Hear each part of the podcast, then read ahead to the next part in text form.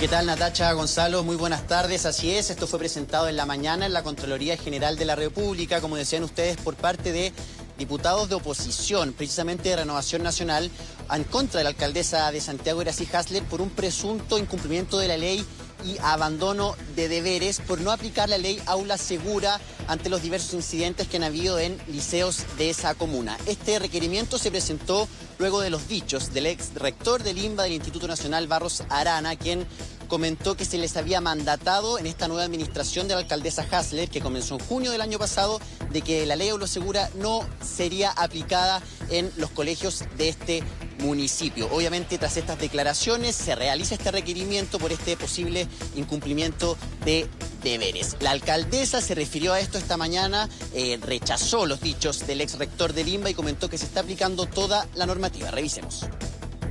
Yo quiero ser muy clara en señalar que se están aplicando los reglamentos internos de convivencia escolar y los procesos que contiene la normativa y que se hacen a través de los directores y directoras y por tanto eso es también importante que se conozca. Tanto así que hay 577 procedimientos que se han abierto solo este año a propósito de hechos de faltas gravísimas en comunidades educativas de la comuna de Santiago. Esos procedimientos han derivado gran parte de ellos en sanciones, algunas incluso de expulsión, otras de cancelación de matrícula. Además, desde el municipio de Santiago complementaron diciendo que los responsables de aplicar esta normativa son precisamente los directores de las instituciones. Revisemos más declaraciones de la alcaldesa de Santiago.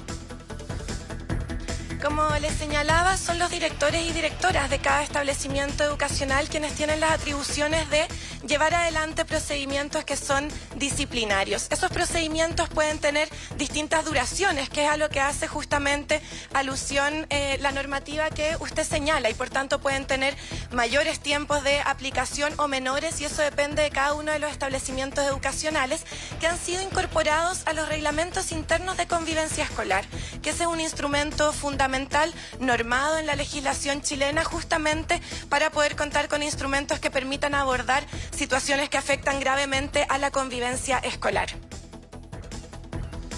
Requerimiento entonces presentado ante la Contraloría no solo por parte de diputados de Renovación Nacional, también concejales, sino que también con la presencia de una exdirectora del Liceo Darío Salas de la Comuna de Santiago, quien también tuvo duras palabras con la forma en la que se está trabajando desde el municipio ante los casos e incidentes de violencia en los distintos colegios. Revisemos esas declaraciones.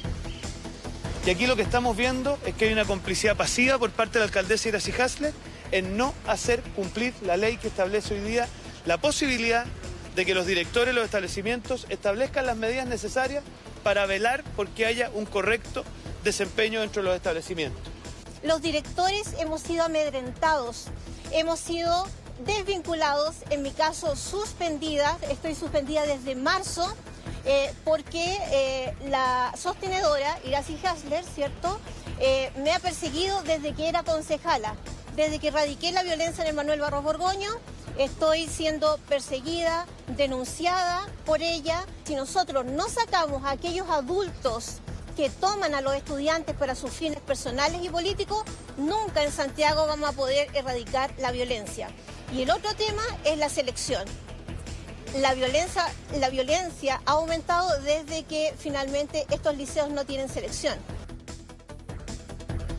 Y precisamente hoy se vivieron nuevos incidentes en un liceo de la comuna de Santiago, Liceo Confederación Suiza, ubicado en el sector de 10 de julio. Al menos 50 bombas Molotov fueron utilizadas en incidentes realizados por jóvenes a las afueras del colegio que finalmente después terminan ellos entrando y eh, disparando estas bombas Molotov desde el techo de eh, la institución.